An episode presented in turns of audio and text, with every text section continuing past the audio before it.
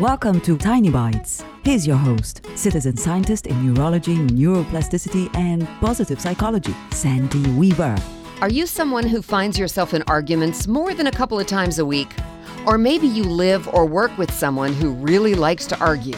What's the argument really about? Arguments are almost never about what they seem to be about. It's not whether or not the trash is staying in the kitchen too long, or the pants are hanging on the hanger wrong, or the copier paper trays were all left empty again. People who argue a lot do it because they want recognition and validation. In a supportive environment, that recognition and validation will happen naturally. That's how great teams operate. In an environment that might be lacking empathy and understanding between team members, arguments are the natural outgrowth.